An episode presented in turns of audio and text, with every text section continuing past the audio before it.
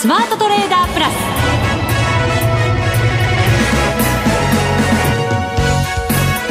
全国のリスナーの皆さんこんにちは。内田まさです。この時間はザ・スマートトレーダープラスをお送りしていきます。この方をご紹介しましょう。国際テクニカルアナリスト福永博之さんです。こんにちは。よろしくお願いします。よろしくお願いいたします。はいえー、さて大引けは日経平均株価53円高で終わりました。なんとか2万8000円台をキープと、はい、いうことですかね。そうですね、はい、まあ、値動き的には今日も一日なんかどっち行くのかわからないような値動きでですね。不安定。はい、うん、まあねマイナス幅としては、まあ、200円以上値下がりする場面があってで一方で、あのまあ、値上がりというところで見ると、130円ぐらいですかね、はい、上がる場面があったんですけど、結果的にはまあ53円高ということで、まあ、なかなかその、まあ、下げ止まるのかどうなのかっていうところがですね、見えてこなくて。はい、この辺りがなかなかもやっとした感じではあるんですけど、うん、今日はですねちょっといい話しますよ。今日も？あ違う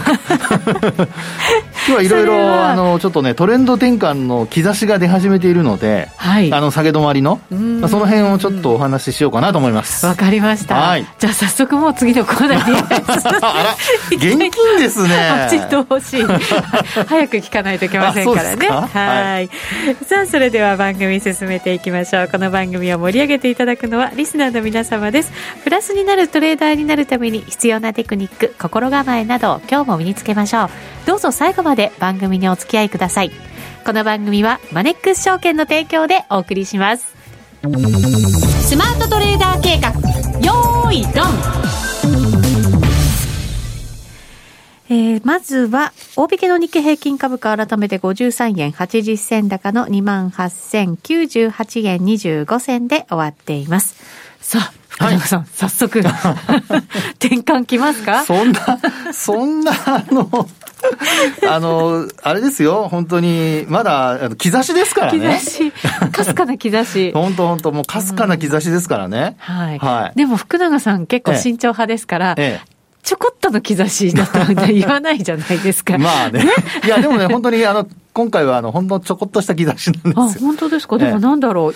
あのですね、ええ、あのまずは、あの、まあ、東証一部ですかね、まあ、主要指数のところからちょっと見ていきたいんですけど、はい。まあ、そういうふうに言うと、もう、あの、ね、察しのいい方は、日経500。新そう、日経500もそうですし、あとね、新興市場の話も出るのかななんて。出ますよね。ええ、だって、ちょっと早くに切り返してるでしょ？そうなんですマザーズ指数とか、え、この辺って、ね、あの、先行して下げたところでもありますから。はい、ね、というところで見ると、まあ、日経500も、あの、内田さんの今話になったように、まあ、先行して下げていた、まあ、銘柄というか指数ですよね。で、まあ、この指数がですね、ようやく、まあよくほらお話しするパラボリックっていうやつありますよね。はい。あのトレンド転換と、あとトレンドがね、あのどっちのトレンドなのかっていうのを教えてくれる、あの指数が、あの指標がありますけども、ええ、まあこのパラボリックという指標がですね、なんと今日、日経500要点いたしました。ようやくですね。はい。でね、これあの、いつ以来かというとですね、ええなんとあの、4月の、4月ですよ。4月の、あの、13日が高値なんですけど、はい、高値というか、あの、引転したところなんで、はい、ところなんですけど、えー、そこから、その日以来、あ、その日以来というか、その前の営業日ということになるので、12日以来ですか。そうすると1か月ちょっと。そうですね。ぶりってことですね。営業日で見るとね、まあそのぐらいの、はい、あの、まあ、あえー、久しぶりのですね、えー、日経500は要点したという形になってますね。そこからやっぱり下落もちょっと大きかったですしね。そうなんですよね。で特にあの5月に入ってからの、あの、まあ、ゴールデンウィーク明けのところからですよね、大型連休明けのところからの、あの、指数の下落のそのスピードが速かったので、はい、あの、ボリンジャーバンドなんかで見ると、マイナス3シグマを下回ったりだとか、うんあの結構そういう場面がこうあったんですよね。で、あの、ボリンジャーバンドでマイナス3シグマに到達したり、あるいは、あの、下回ったりしたところでですね、大体あの、まあ、そこから、えー、翌営業日、あの、反発してくると、下げ止まることが多いんですけど、はい、ただそれでもですね、あの、まあ、あ各その、例えば移動平均線が下向きだったりだとか、それからあと、あの、ボリンジャーバンドもやっぱりまだ下向きが続いているので、押し返されるっていうことがありますから、まあ、あの、慎重に見ないといけないわけなんですけど、まあ、そうした中で、あの、日経500はですね、まあ、なんとか、あの、まあ、切り返す流れが続きまして、はい。で、本当はあの、昨日がですね、もうほんのわずかというところまで、要点するのにですよ。うん、パラボリックが要点するのに、ほんのわずかというところまで、あの、迫ってたんですけども、もうほんの少しがこう足りなくて、要点できなかったんですね。で、それが、まあ今日実際に、あの、今お話したように、要点してくれたということなので、で、まあ、この要点が今お話したように、あの、4月の10、えっと、引転、あそうですね、12日以来の要点ということになりますから、はい、まあ本当にあの、長い期間、えー、これまでは長くても大体まあ2週間ぐらいで終わってたものがですね、えー、今回のその引転という期間を見ると、あの、昨日まで続いたということになりますから、相当長かったんですよね。そうですよね。はい、あと下落幅も結構大きくて、200ポイントぐらいは下がりましたかね。ねそうですね。え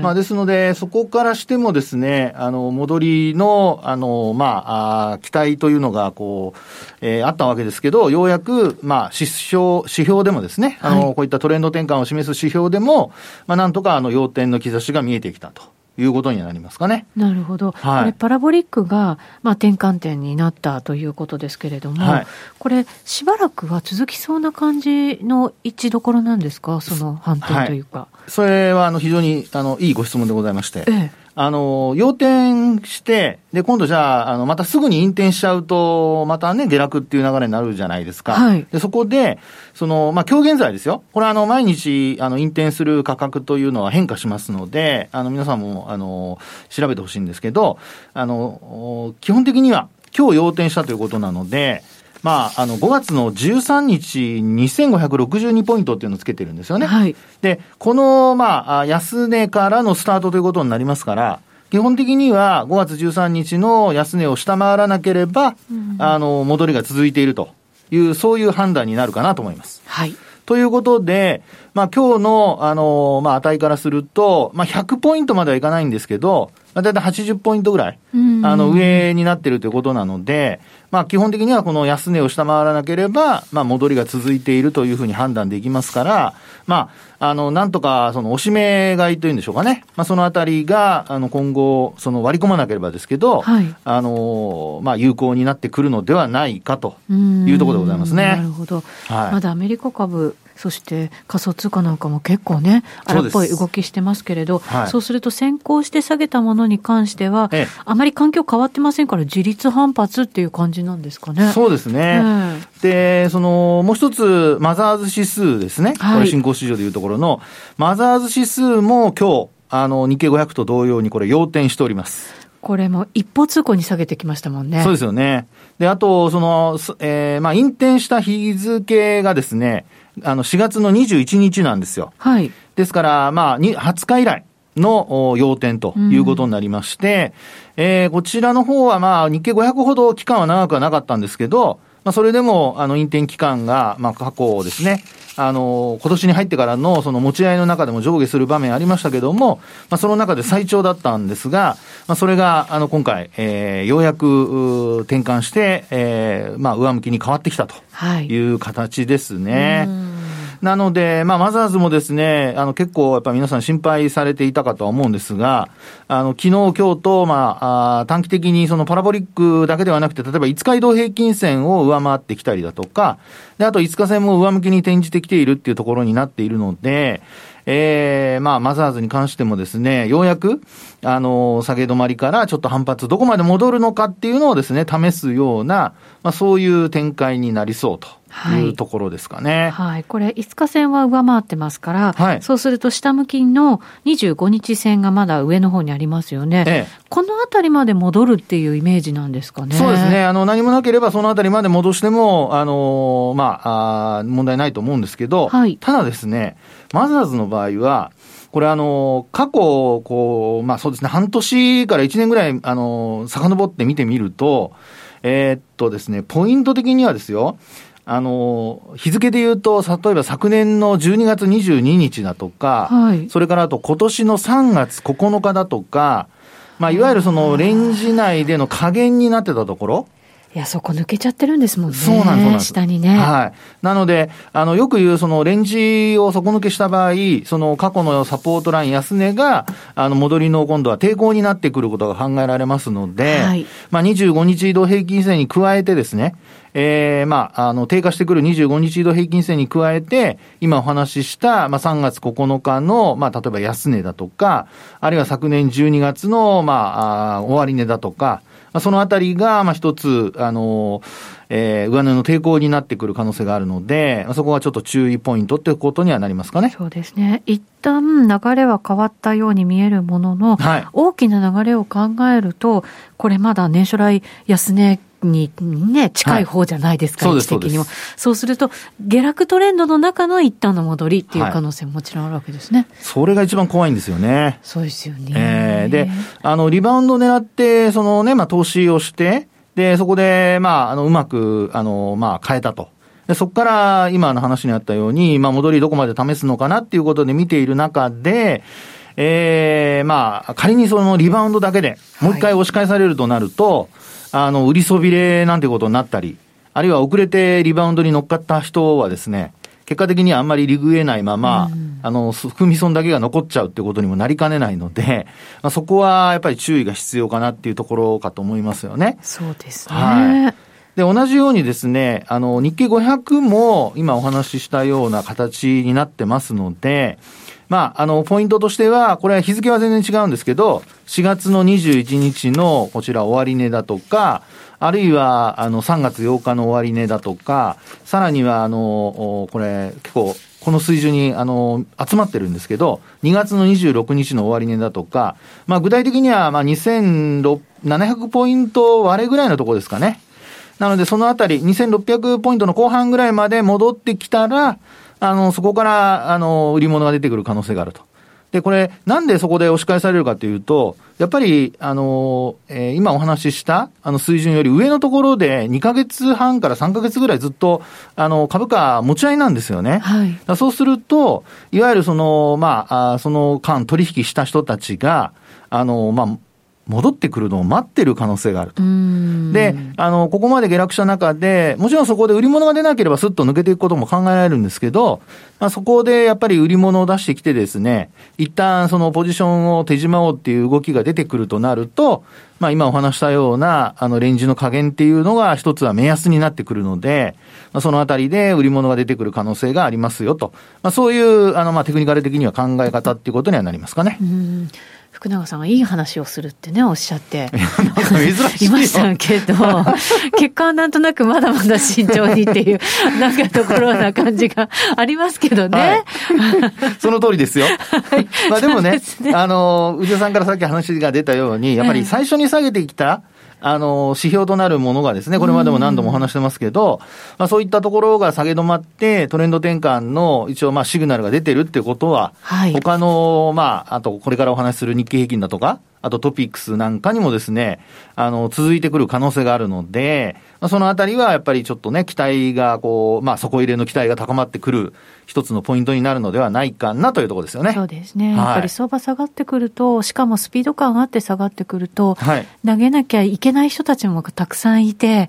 だからそこがね、やっぱり止まるまでは、はい、下げ続けちゃうっていうね、そうですよね。ことなんですよね。だから、まあ、それが一巡というか、一旦は落ち着いたのかなっていうことなのかもしれないですね。はい、そうですね。はい。なので、まあ、明日週末ですからね、そこでもう一段、あの、小幅高でもいいので、まあ、上昇が続くっていう流れになってくれれば、はい。あの、流れとしてはいい流れになるかなとは思いますけどね。はい。はい。で、あともう一つ、あの、これも、あの、まあ、いい方の話になりますけども、うんあのまあ、あそうですね、日経平均とそれからトピックスなんですけど、ええ、あの、日経平均もトピックスも実はまだ引転したままなんですよね。はい。で、要点するにはだいぶその値が上なんですよ。うん。はい。ただ、あのこ、こからがいい話ですけど、あの、トピックスを、やっぱり、あの、まあ、冷やしでも構わないので見ていただくと、実はさっきお話したようなレンジの加減、これを割り込んでないんですよね。そうなんですよね。えー日経平均結構近づいた感じってありますけどね。はい。トピックスはなんかまだ大丈夫な感じそう、持ち合いの中に入ってる状況ではあるんですよね。で、まあその加減をどこに示すかということなんですけど、まあ私が見ている限りは、例えば4月の21日の終値だとか、はい、あるいは、あまあ直近遡って、こう順番に見ていくと3月8日の終値だとか、うん、あるいはさらに、あの、遡ると3月4日ですね。うん、4日の終値だとか。ですから、まあこれ1900ポイント前後なんですよね。はい。ですからそこの1900ポイント前後で今日は1895ポイントで終えてる。まあ、やっぱり今日トピックスのちょっと上値が重たくて、あの、1ポイント未満の上昇なんですよね。はい。ですからこういうところを、あの、まあしっかりこう超えてこれるようになってくれれば、まあ、基本は、あの、日経平均、トピックスともにまだトレンド転換とまではいかないものの、あの、まあ、他の指標の、あの、まあ、底入れの兆しと、うん、それからあと、えー、一旦こう戻りを試すような動きがこう合わさってですね、はい、えー、株式市場としては少しこう底入れへの期待が出てくるのではないかと。なるほど。はい、今日はだから、この待ち構えてた売りと戦ったわけですね。まあそうですね。ただね、商いがそんなに膨らんでないので、売り物そのものは、ひょっとしたら、まあ、あんまり出てないのかもしれないです。えっ、ー、と、代金で2兆、ちょっと超えたぐらいですかね、2兆1734億円。はい。はい。というところで、あの、金額そのものはですね、それほど膨らんだ金額にはなってませんから、うん、あの、まあ、あそれでもやっぱり売り物ある程度こなしてというか、吸収してるとは思うんですけど、あの、そのあたりが、あどんな風にですね、今後出てくるかなんですよね。で、あの、いずれにしても、あの、商いが薄くても、あの、多くても、今お話しているようなところで、あの、トピックスが例えば25日線に押し返されたり、あるいは一応5日線は上回ってるんですけど、5日線を下回ったり、はい、まあそういう流れになってくると、まあ、先ほどお話ししたそのマザーズ指数や日経500と同じように、株価は押し返されるっていうですね、あの、まあ、いわゆるその売り直されるというですね、状況になる可能性がありますから、はい、まあ、兆しとしてはいい兆しなんですけども、まあ、ここからはより、まあ、慎重にですかね、あの、まあ、おしめ買いか、それか、上値が重たかったら、無理確をこう優先させるというような、まあ、そういうふうに考えていかないといけないのではないかというところですかね。そうですね。はい。ちょっと動きに差はありましたけれども、アメリカの方の指数が全然崩れてないなっていう感じもね、あるので、なんか戻る方に期待したいところですけどね。ねまあ日本株だけ売られてるっていう話でですね、日銀の ETF 買いが入ってないから、あの、売られたんじゃないかって話ありますけど、はい、まあだから、そのトピックス型にですね、あの、まあシフトしてからですよ。あの、今、もしお手元にね、チャートをご覧になられる方、あるいは毎日見てらっしゃる方、お分かりだと思いますけど、今もお話しましたように、トピックスの下落率ってそんなに大きくないんですよ。はい。ですから、あの、日銀の買いが入らないから、あの、売られてるっていうのは、ちょっとトピックスに関して見ると、一番実はチャートの形がいいので、あの、その話はちょっと当てはまらないんじゃないかなと。いうふうには思いますけどもね。確かに、はい、まあそうですね。えー、ですから、あとは、はい、あのー、まあ、ここからそのトピックス、そうですね、日経500マザーズに続いて、トピックスが戻してくれるようになれば、まあ、日経平均もですね、ちょっと期待が高まってくるんではないかなってところですかね。うん、まあ、そうですね。はい。あの GDP なんか本当にね、ちょっとね、残念な数字出てきちゃいましたけど、ね、企業決算もあんまりね、ええ、悪くないじゃないですか。そうなんです。まあ、ただこれも、あの、どこまで、あの、真に受けて、真に受けてって変ですけど、あの、数字をですね、あの、考えていいのかね。まあ、ちょっと後でもお話しますが、やっぱもう今、実は一株当たり利益2000円超えてるんですよね。そうなんですよ。これがね、うん、ちょっとね、去年のお話もしたいと思う。去年とかおと、おととしですかね。あの、あの、あれですね、日経平均の PR が急激に上がった場面があって。はい。で、これはあの、まあ、日経さんの方で、あの、えー、日経平均採用銘柄が、あのー、まあ、今期の予想を出してくれてればいいんですけど、出してない場合に、日経さんが推計するわけですよね。はい、で、その推計値が、あの、動くと、やっぱり大きく変わるので、その推計値を入れ替えるタイミングで、あの、まあ、えー、去年かと、去年ではなかったような気がするんですけど、あの、急上昇したと。ここがですね、要は EPS が下がったということになるので、えこれは結構慎重に見といた方がいいかなと思いますけどね。そうなんですね。そのままの数字受け止めちゃダメ。はいあの、今はですね、おそらく、あの、今期の予想と言っているものの、一応、その前期の結果とでですね、えー、混在している部分があるんじゃないかというふうに思うんですよね。まあ、例えば同じ数字をそのまま当てはめてるだけとか。スライドさせてるだけとか。でなければ、あの、数値、だって4.9兆円の、あの、ソフトバンクの、あの、利益、もちろん増える可能性もありますけど、減る可能性もあるわけじゃないですか。はい。で、前期は赤字から今回黒字なわけですよね。まあ、どれだけ変動するかわかり、わからないですよね。で、それを、あのー、まあ、それが、こう出た後に、1900円になり、えー、2000円になりというふうに上がってきてますから。はい。こうマイナスというか、あのー、下方向に触れた場合には相当、やっぱり減額される。PR も上昇するということなので、はい、まあ、ちょっとやっぱり割り引いて考える必要があるかなと、私は個人的には思いますけどね。なるほど。はいまあでも企業もね、なんかね、1年コロナの中で戦ってきて、はい、ようやくなんかこう、いろんなものが見え始めたって言ってる企業もある中ですけどね、どうなんでしょうね。ねどうなるんでしょうかね、はい、そのあたりは、まあちょっとやっぱり慎重に見ていった方がいいかなというところでありますね。まだまだ慎重姿勢の福永さんでございます。はい。一旦お知らせです。マネックス証券からのお知らせです。投資家の皆様、マネックス銘柄スカウターをご存知ですか？マネックス銘柄スカウターは、マネックス証券に口座をお持ちの方が無料でご利用いただける日本株銘柄分析ツールです。マネックス銘柄スカウターでは、売上高や営業利益など重要な業績指標を過去10期以上にわたりグラフ表示することができます。自分でデータを整理する手間をかけずに、長期的な視点で企業を分析することが可能です。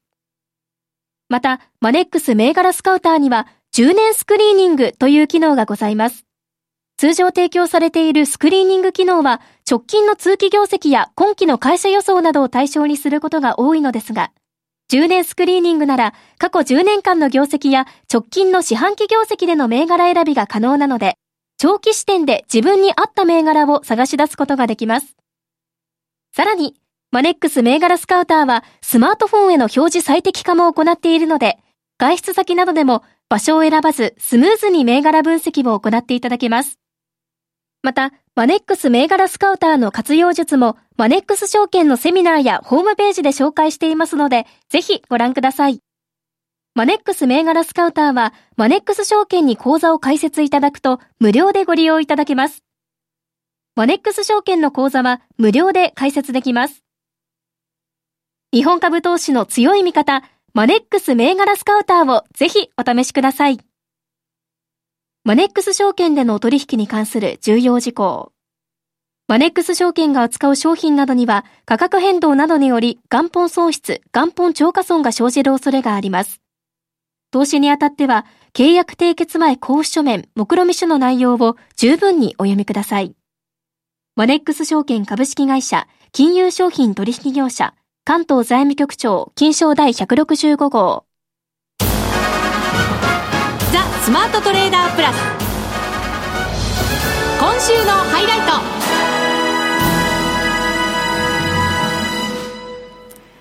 それではここからは為替の分析です。現在ドル円が109円飛び2銭から飛び3銭あたりとなっています。ドル円に関してはあんまり大きな動きこのところ見えないんですけれど、ちょっと上値重いかなっていう感じですかね。いや、本当そうなんですよね。まあ、あの、ポイントとしてはですね、あのまあ、あその金利の上昇、はい、これが、まあ、あのその背景としてはインフレですよね、えインフレ懸念から、あの金利が上昇という流れをですね、やっぱりあの警戒し始めているというのが、マーケットなんですけど、はい、ただその警戒心が一番強いのが株式市場で、はい、で、あと為替は先ほど内田さんの話にあったようにあんまり動いてないと。そうですね。と考えるとですね、えー、あの、まあ、最近はあの、金利と、あの、10年債利回りだとか、まあ、金利とですね、それからあと、そのドルだとかの、あの、連動性の強さからすると、これ金利もですね、あの、一時、まあ、1.7%上回る場面ありましたけど、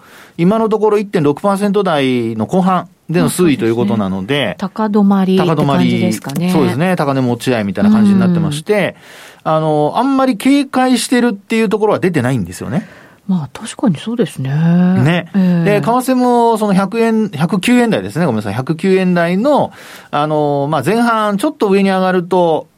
上昇が止まっちゃうという流れになってまして。はい、でも下に行ってもまた買いが入るね、買いが入るというね。ですから、あの、流れとしては、あの、本当に小動きで、で、株式市場だけがですね、あの、その金利だとかインフレを懸念していて、あの、まあ、売られる展開になっていると。そうですね。はい。金とか上がってきてますからね。ねこれはインフレなのかもしれないですね。はい、インフレ期待インフレ期待ですかね。うん、で、やっぱりあの、株価は、それだけ、こう、まあ、緩和もあってですね、上がってきたっていうところも一つ、まあ、売られている要因としては挙げられるとは思うんですけど。強いトレンドを作ってきたから、ね、はい、はい。で、あの、そうした中で、例えば、あの、ナスダックだとかがですね、ちょっとこう、戻りが鈍かったりしてますけど、そこで、その、まあ、為替の状況を見てみると、えー、これトレンドで見るとですね、まあ、やっぱり、あの、ドル円だとか、まあ、あの、円との通貨ペアだけでちょっと今日はお話しますけど、はい、あの、ドル円はほとんど動いてないんですけど、例えばあの、カナダドルとかですね。ああ、強いですよね。ねこれ、ちょうど、まあ、4月の下旬あたりからですかね。あの、85円台をつけた後、まあ、その後に、あの、えー、まあ、いわゆるそのテーパリングで、はい、えー、資産の改例額を減らしたりだとか、ということを発表しまして、その後、90円超えるところまで、うんあの、価格は対円で上昇してるんですよね。はい。で、今、逆に今度ちょっと一服傾向になりつつあるというのが、うん、まあ、カナダドル円ですかね。はい。で、えー、さらにその資源国通貨っていうところで見ると、あの、5ドル円。5ドル円も若干ですかね、100、あ、ごめんなさい、83円台、あるいは2円台の後半から、えー、6円に迫るところまで行ったんですけど、これもなんか止まっちゃいましたね、はい、そうですね。これも84円台の半ばぐらいで今、推移していると。いうところですかね。はい。で、あの、まあ、来月まで、あの、アメリカの方では、あの、まあ、FOMC もありませんし、まあ、もちろん ECB もないわけですけど、えー、まあ、そういうところで考えると、やっぱり金融政策がない月なので、ちょっとやっぱりこれまでの、あの、スピード調整というか、あの、ちょっと減速しつつあるっていうのが、あの、今お話したような、買われてた通貨に現れているかなっていうところだと思うんですよね。はい。で、一方でですね、今度はユーロ、ちょっと見てみたいんですけど。ユーロ強いですよね。そうなんですよね。ねで、ユーロはまた132円の今日、もう後半まで来てまして、90銭台。はい。ですからもう133円に届こうか、届こうかというところまで来てますから、まあそういう意味では、今お話ししていた資源国通貨、それからあと、米ドル、はい、それからあと、今のユーロ、ユーロですね、ユーロ圏のユーロ。まあこの3つ、まあ3つグループに分けたとすると、